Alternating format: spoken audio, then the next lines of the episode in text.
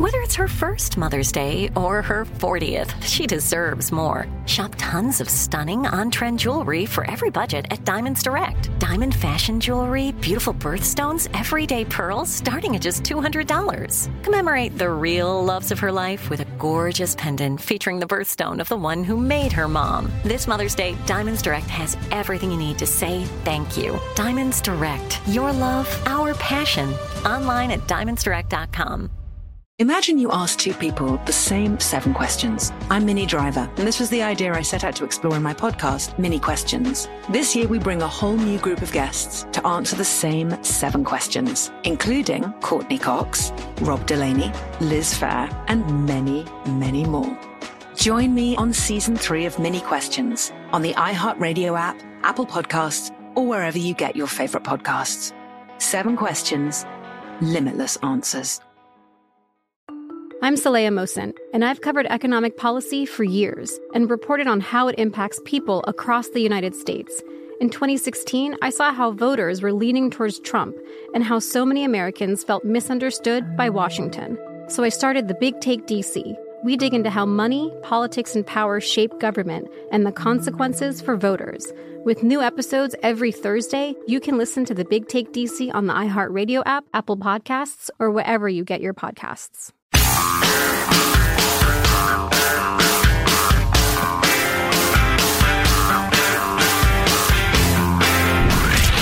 From the Abraham Lincoln Radio Studio at the George Washington Broadcast Center, Jack Armstrong and Joe Getty. The Armstrong and Getty Show.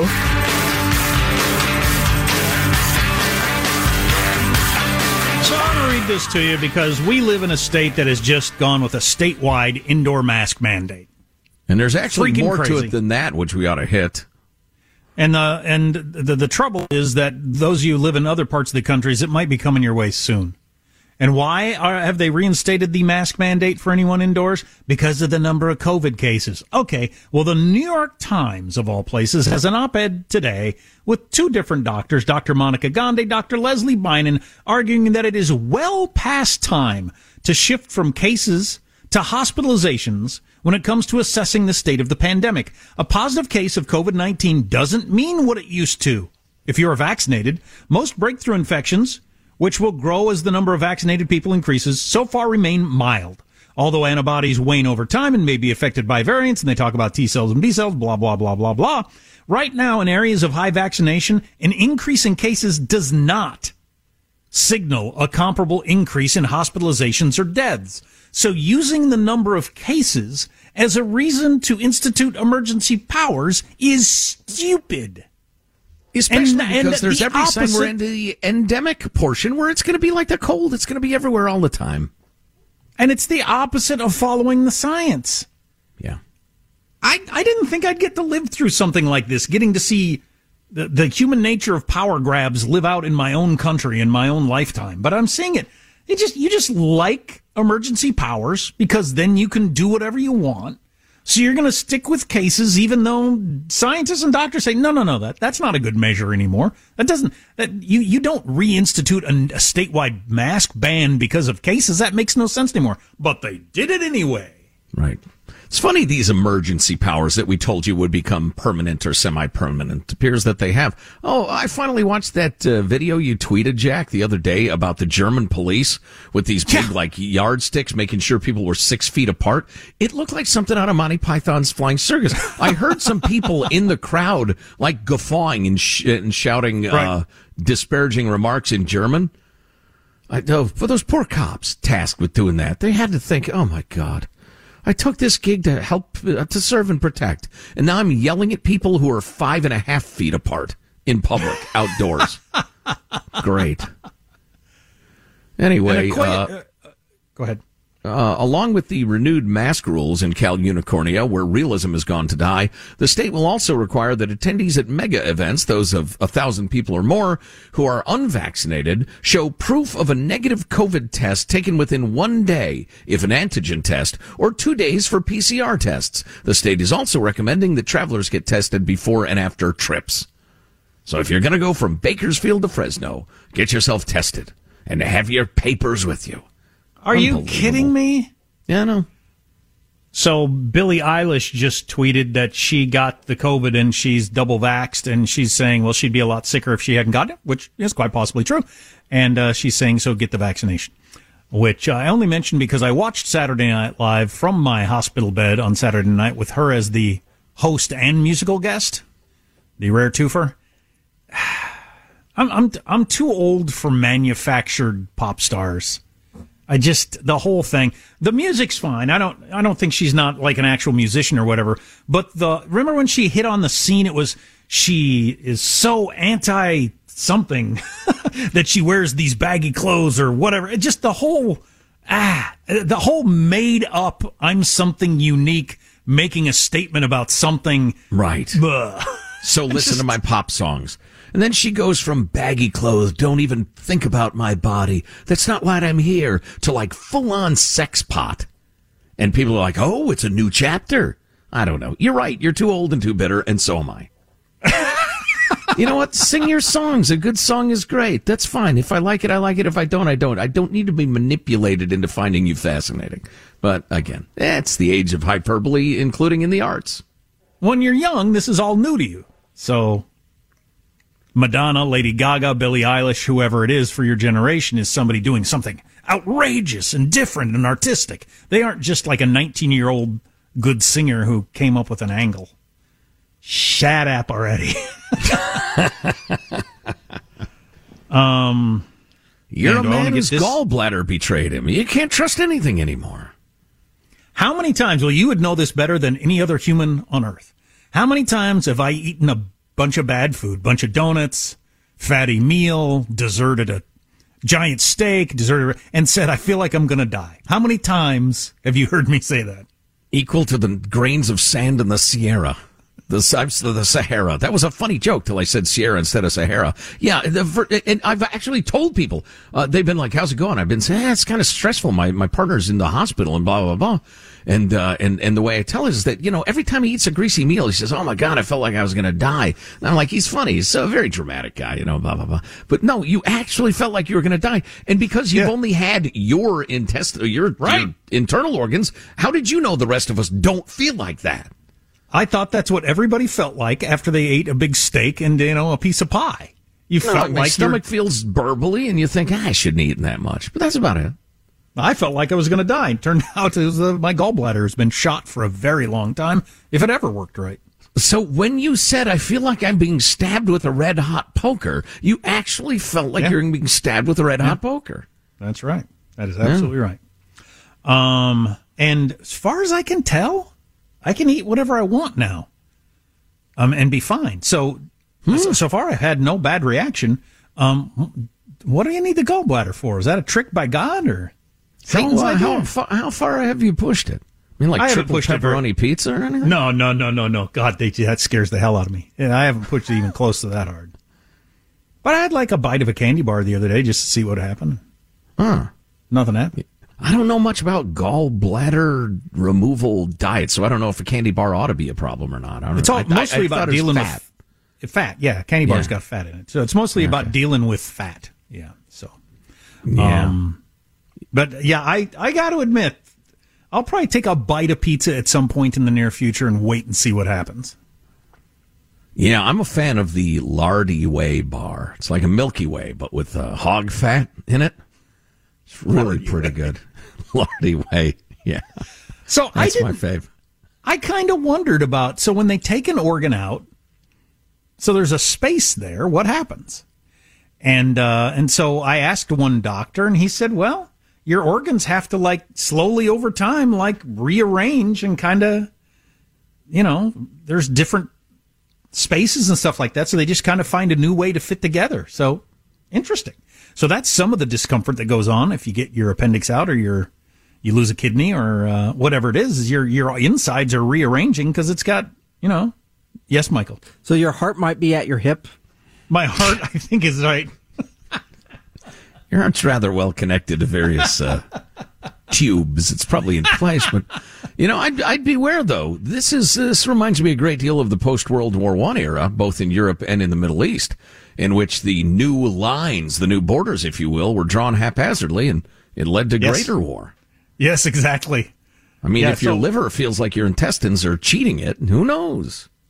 So I'm upright, like doing the show right now, and feeling not that great. And then about an hour ago, I laid down. And as soon as I laid down, it was just like, all my stuff slid back into place after 4 days of laying down, thinking, this is where we belong. Yeah. So I got to get my organs used to, my kidneys probably yelling at my liver. Hey, you're squashing me over here. You move. I'm not moving. I was here first. You know, that sort of thing. Yeah, wow. How strange. I never thought about that before. So you have to get used to being upright for a while. Plus, the new territorial agreements. Yeah, fighting for supremacy. Liver probably wants to be close to the heart. Your pancreas is on a reservation. Nobody wants to be next to the colon. You go sit next to the colon. I'm not sitting next to the colon. You know what he does? You know what he's full of? All right, welcome to Medical Talk. Just the sort of thing I'd never thought about before. Yeah, I know it. So a medical procedure is abortion, which the Supreme Court has taken a look at. The New York Times has got a really interesting article today that should calm people down, I think, around the whole argument a lot. Some statistics that everybody should know, whoever engages in this conversation. That would take some of the edge off, I would think. We could hit you with that with a number, among another. Let me try the whole sentence again. We can hit you with that among a bunch of other things that we can talk about coming up. Armstrong and Getty.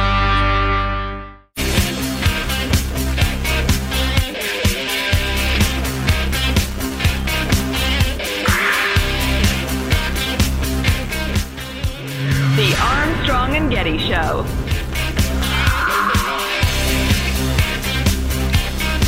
Elon Musk is Time Magazine's Person of the Year. In response to this, Jeff Bezos just bought Time Magazine. I get it. So, I missed it. Darn it. I wasn't paying attention. No, it was the funniest thing I've ever heard in my life. Elon Musk is Time Magazine's Person of the Year. In response to this, Jeff Bezos just bought Time Magazine. Battle of the Billionaires. Envy, don't you know? I think Elon Musk is a good choice. I think he was as dominant a human being on the planet Earth as anybody else I could think of for the last year. Plus, he's the wackiest, richest guy on Earth in human history. Or, he's among the richest guys on Earth. I mean, and not only is he wacky, sometimes in good ways, sometimes bad, but he's pushing the bounds of space travel, even as he does his Tesla thing. His brain chip company could bring mobility to the paralyzed. I mean, it's just innovating and pushing the boundaries in all sorts of directions. Fascinating guy, I think. Yep. As we all know, the Supreme Court heard oral arguments around an abortion case that could change a lot of abortion laws across America.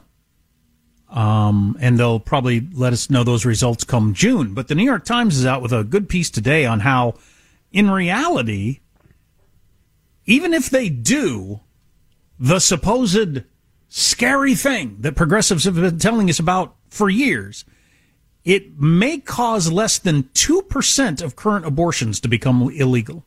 Wow. How is that possible? I will explain. Which you'd think, if that's if you buy into the math on this, would be no reason for people to be screaming and yelling at each other about how we now live in the Handmaid's Tale or something else. So the argument is around whether or not abortion should be legal after 15 weeks. Currently, in a lot of places in America, you can get an abortion, practically clear up to the end, and it's just a horror. And almost no Americans agree with that, as we pointed out over and over again. Look at the Gallup polling. Even majorities of Democrats don't like second and third trimester abortions. So at 15 weeks, well, according to statistics, only 4% of abortions happen after 15 weeks anyway. Only 4% of abortions happen after 50 weeks. So if you curtailed it, do you have to get an abortion before 15 weeks? It wouldn't affect very many people. Right. I mean, those of you who really, really hate abortion are still really troubled by that. But just in terms of the law having an impact on America, it's not quite as dramatic as you've been heard by people screaming at you on television. You combine that with the fact that the portrait also shows that nearly two-thirds of abortions, and this is interesting culturally, two-thirds of abortions happen in states that President Biden won last year. Isn't that interesting? Now, he won the most states because he's president of the United States now. But it would lead you to believe that those states, if they're left to vote for their own abortion rules, are going to allow abortion to happen, probably. And that's just true.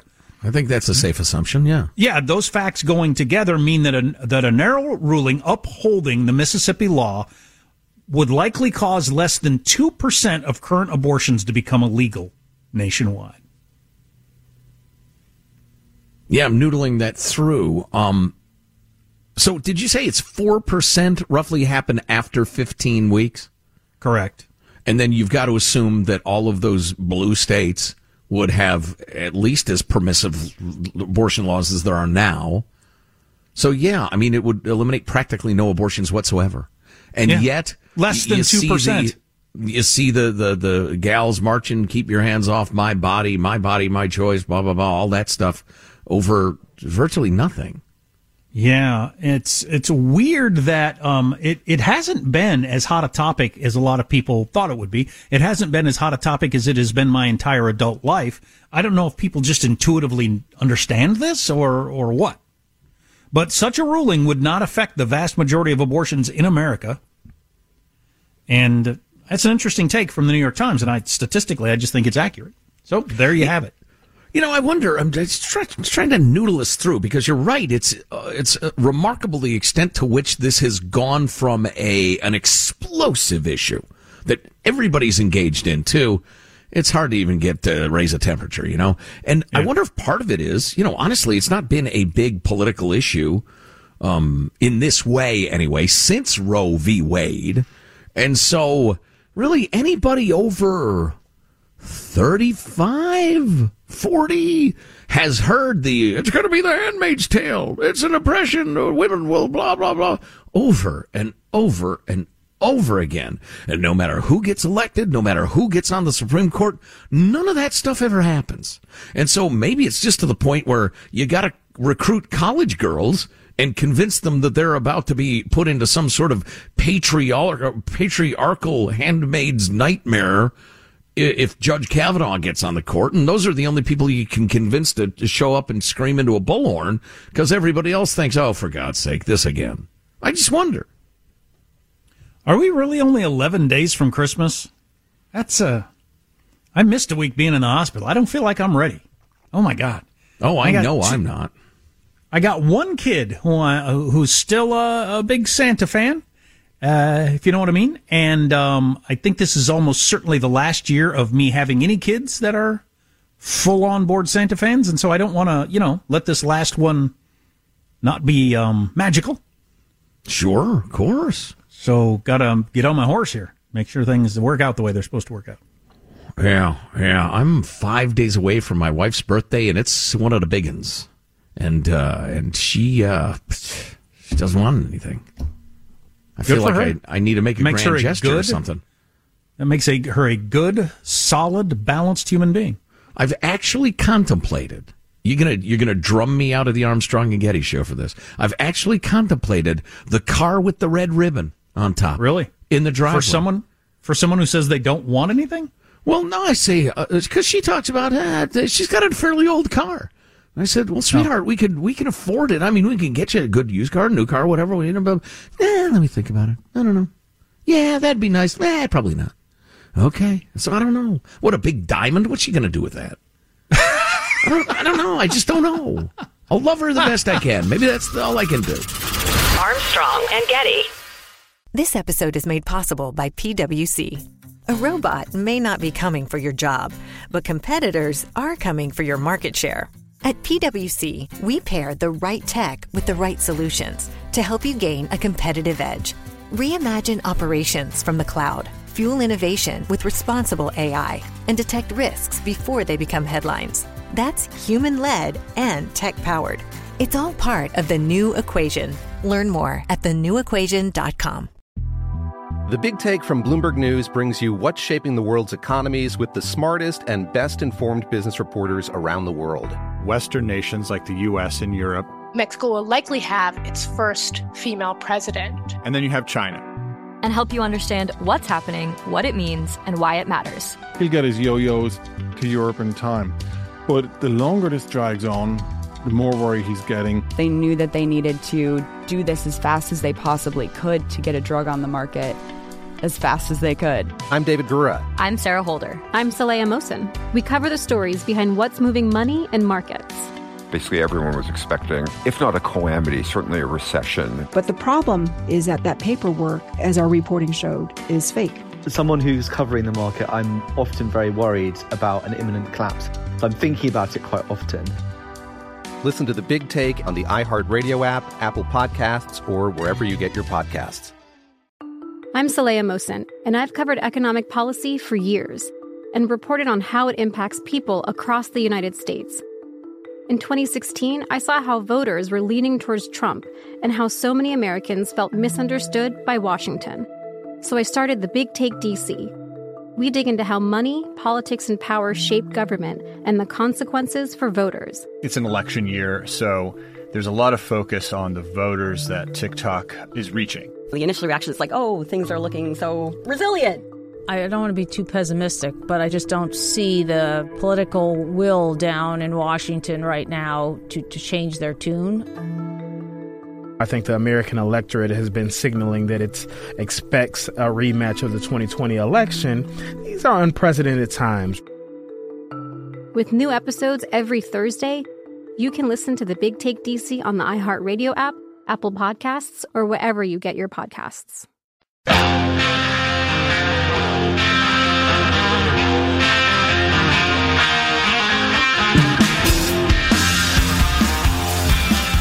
The Armstrong and Getty Show.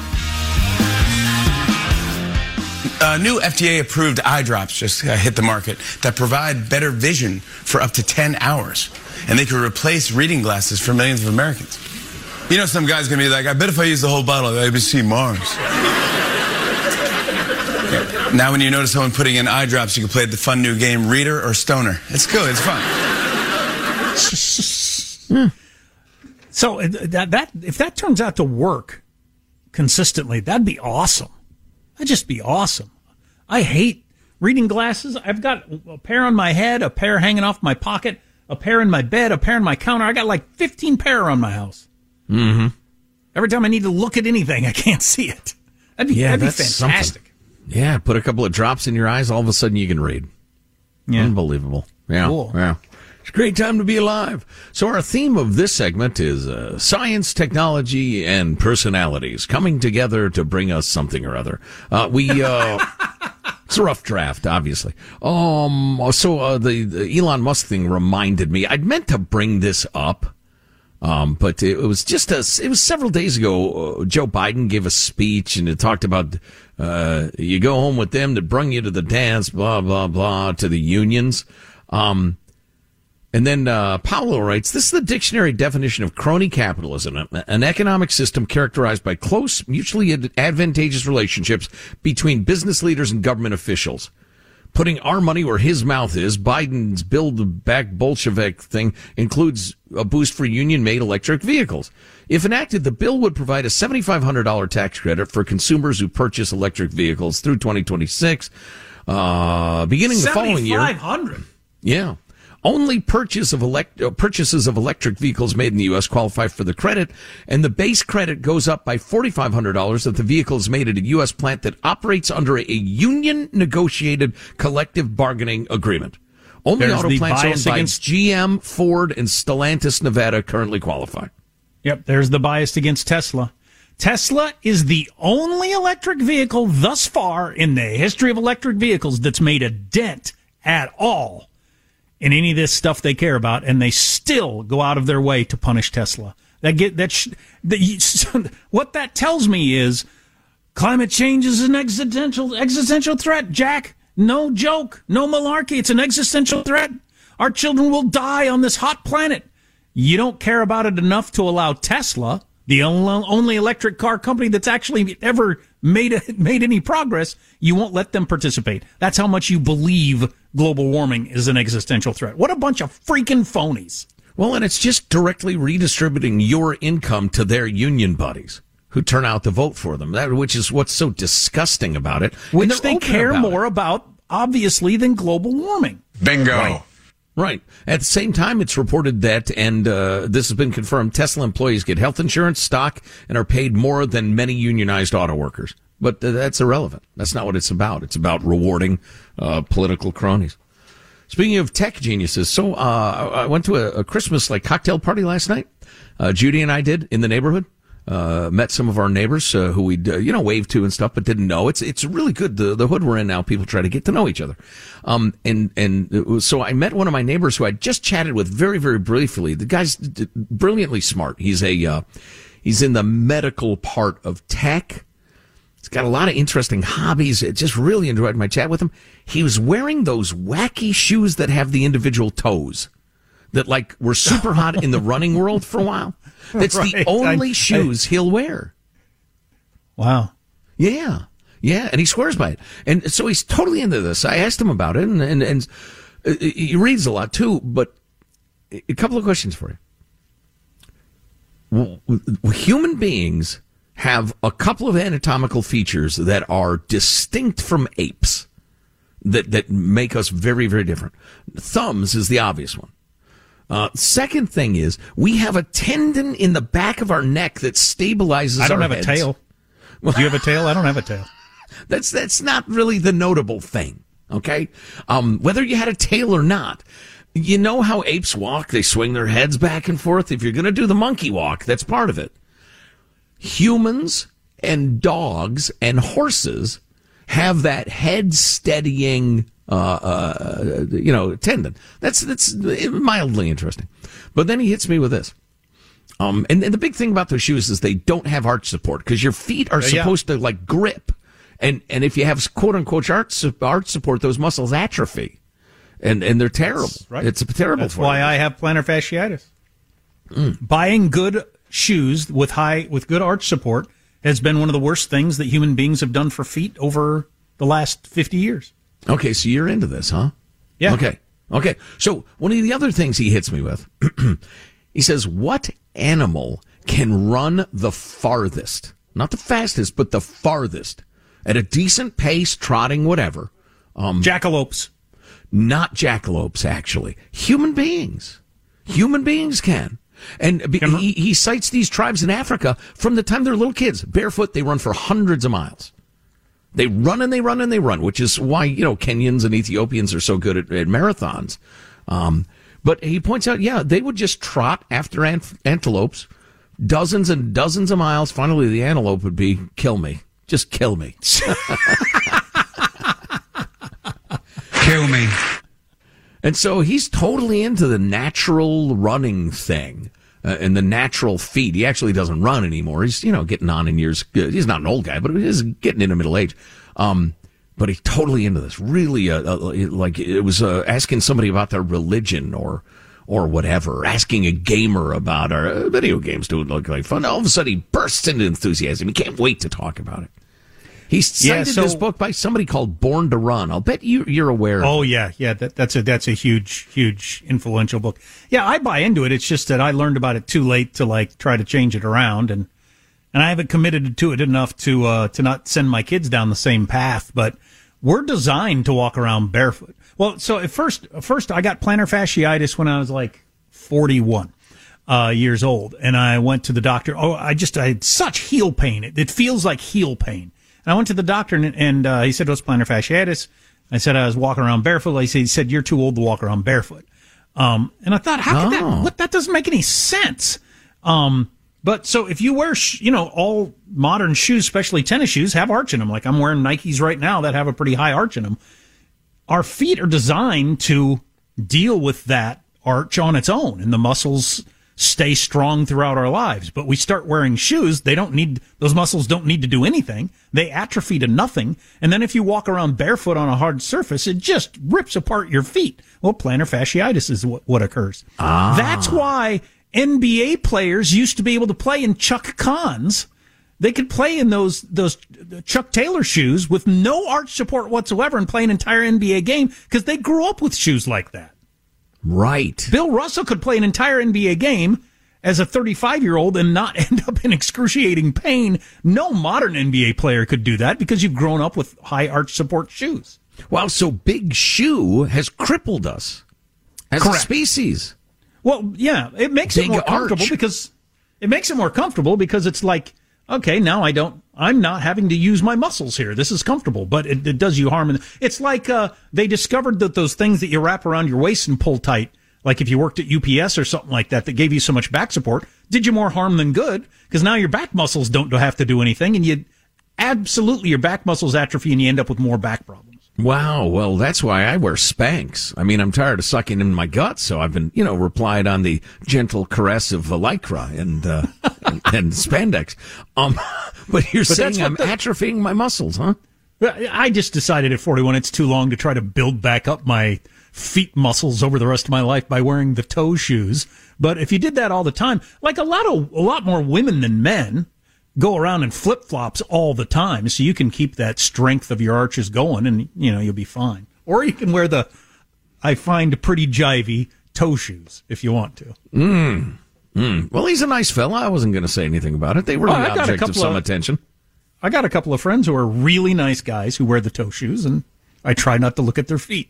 I was going to ask him, though. I get the arch thing, but the individual toes... I mean, why can't your toes just be, like, next to each other? That I don't know. Because, if you're running around barefoot in Africa, you don't have anything between your toes, except the dust of the Sahara. So he runs in those things? Well, he used to. Now that's the only thing he wears, shoe-wise. Interesting. Yeah. I thought it was interesting. Yeah, if I did that, I'd be crippled in, like, 2 days. Don't just buy the book Born to Run, though. Make sure it's not the one about Bruce Springsteen, because if you go looking for the running book, you get the Bruce Springsteen story, or really vice versa. You're going to be totally unsatisfied. You get to the very last chapter of Born to Run, and the saxophone player dies, and you still don't know anything about arch support. Or ultimately, you read and you read and you read, not a single word about Miami Steve Van Zandt. You're like, when does this start? When does Bruce play Asbury Park? I don't get this. Anyway, why is this book so popular? Clearly got the wrong book, is what happened there. We will finish strong. It's our thing next. Armstrong and Getty. This episode is made possible by PwC. When unprecedented times are all the time, it's time to start walking the talk. Leaders like you turn to PwC to see and stay ahead.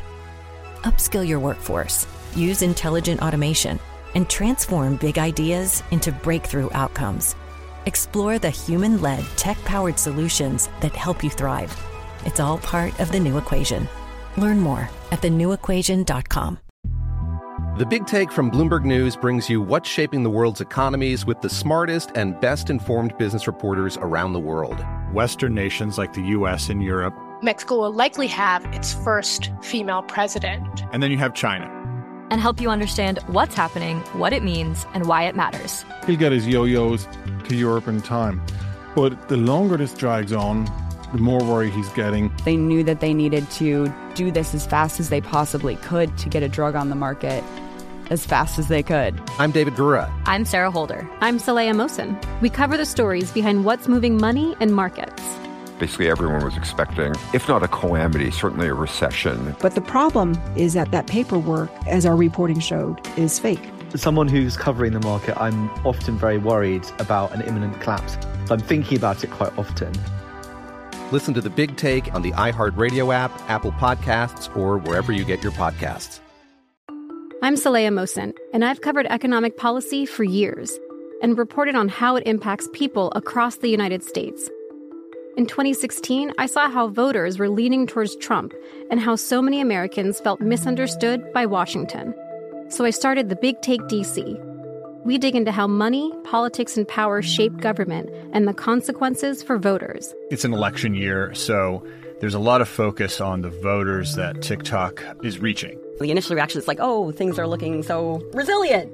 I don't want to be too pessimistic, but I just don't see the political will down in Washington right now to change their tune.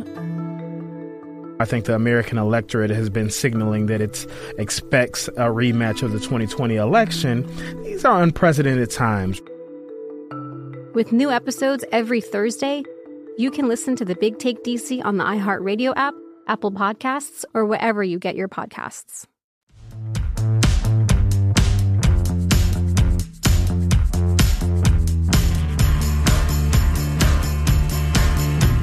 The Armstrong and Getty Show.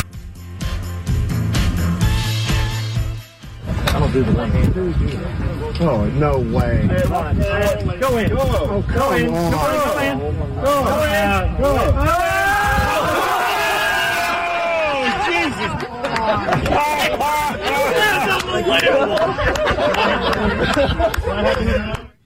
That's noted big, fat, drunk golfer John Daly holding a shot one-handed with a drink in his hand at some sort of exhibition for a bunch of hooting rednecks, or so it sounded. Would I be correct, because I haven't been on a golf course, in decades now, would I be correct that you could have finished that first part of the sentence with many, many, many millions of names? Big, fat, drunk golfer. Oh, well... multiple major championship winner, fat golfer, drunk John Daly. Yeah. But there are quite a few different fat drunk golfers. Oh, please. Are you kidding? Of course, there's a lot of fat drunk everything. Well, right. I don't know why you're picking on golfers. Yeah. I don't actually, you know, I've played with people who chip one-handed. Because it's just too easy to get a little squirrely. And all of a sudden you blade the ball. It goes 40 yards straight across the ground. I've done it myself. I've done that before myself. Yeah. We have kind of breaking news here. Marco Rubio, Republican, Jim McGovern, Democrat, senators have reached a compromise on the final legislative text of the Uyghur Forced Labor Prevention Act. Oh. As it says here, still awaiting details, but a major breakthrough on a popular bill many feared would never make it to Biden's desk. So what is that? Is that the idea that any product that includes Uyghur forced labor in the making of the product we will not allow in the United States? I haven't followed the story, but I suspect, yeah, it's something very much like that. The import of any product with any component, blah, blah, blah, forced Uyghur labor will be illegal, yeah. Yeah, it's like ivory or, you know, any other slave labor product. Fantastic. Yeah, I like that. I don't know. I'm not really up on that story. I have no idea the specifics of it, but I like the spirit of it. I mean, look, we need to come to terms with the fact that we're doing enormous amounts of business. Our stores are chock full of products from an evil, totalitarian, slave-holding, torturing, systematic, raping, concentration camp-running monster regime. China! Yeah, I saw some country yesterday. I was disappointed, like a good country that is not going to join in the diplomatic boycott. I don't remember who it was that still wants to cozy up to China somehow, not get on board. Don't trust China. With the Olympics coming up here in a few weeks. Yeah, I wonder. I'd like to know more about that. I mean, because there are various reasons they might not, mostly being just financial. They got a lot of business going. Of course, China's just been brilliant. You got to admit, they're like an arch villain. You got to understand. Sun Tzu, a Chinese general himself, told us it's critical to know your enemy and to respect his strengths. But one of their strengths is they get you on the hook. They're like mobsters. They put you in a position where you owe them a favor, and then you're screwed. Man, they do it around the world with the Belt and Road thing. They get you in their debt, and all of a sudden your port isn't making the revenue they said it would, and you owe them $3 billion. All of a sudden, you are in the grip of the Chinese mobsters. Plus, it's all of their software and everything that runs all this stuff, and if they ever decide to just shut her down for military reasons or extortion reasons or whatever, they can just shut the whole thing down. That's right. Yeah. I keep forgetting about that. They have kill switches in the giant power plant they built for you. Oh, and they might kill it if you get squirrely about the Olympics, by the way. Here are two headlines that are out today, just recently. Putin has called for immediate talks with NATO and the U.S. over Russian security. We'll see what that means. Putin and Xi to discuss aggressive U.S. rhetoric tomorrow. What does that mean? We're being too aggressive in our rhetoric. Discuss anything you want. Shut up. I don't put out press statements when I'm going to get together with somebody and talk to them.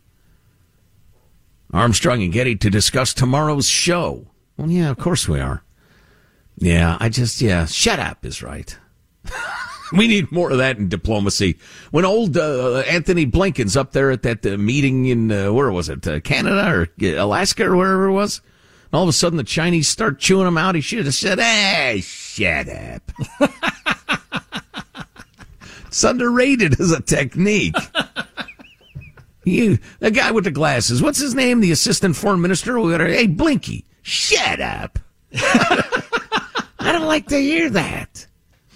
Shut up. I don't think the blinker has it in him, though. Whatever happened to him? Is he still doing a job? You don't hear from him much. He strikes me as a man with no testicles. No,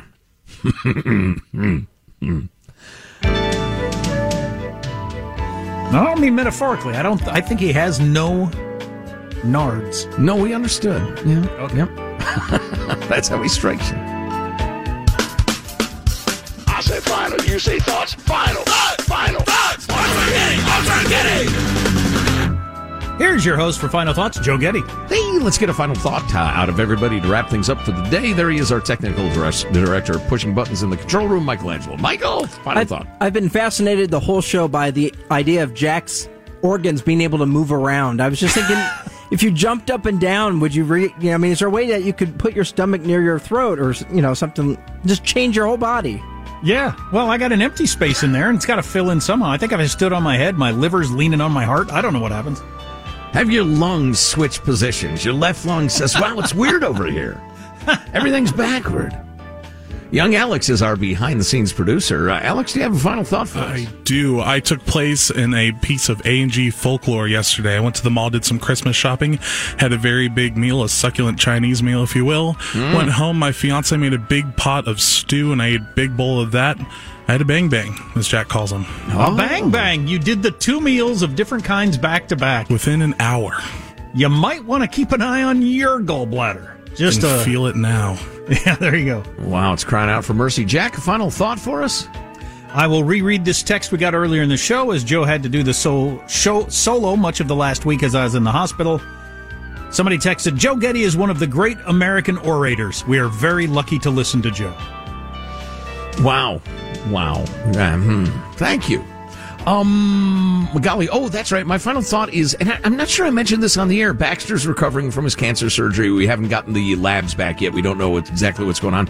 But he doesn't have the cone of shame on. He has a shirt. It's like a onesie a baby has that covers up the incision and everything. So he can't, lick at it. It'd be tough anyway because it's kind of his throat chest. But no cone of shame. What a leap forward for dogs. Yeah, I didn't know that. I'm unaware of this. Cool. Yeah, it's kind of a tight pressure shirt thing, but it keeps everything clean and dry, and he can't access it, and he doesn't bang into doorways every time he tries to go anywhere. Right. That's much better. Yeah. Armstrong and Getty wrapping up another grueling 4-hour workday. So many people, so little time, but so many people to thank. Go to armstrongandgetty.com. You can get some fabulous A&G swag, shirts, T-shirts, etc. You can download the podcasts if you missed part of the show, and if there's something we ought to be talking about, send it along. Mailbag at armstrongandgetty.com. We will see you tomorrow. God bless America. It's over! Let me say one thing. LGB! Point of personal privilege. No.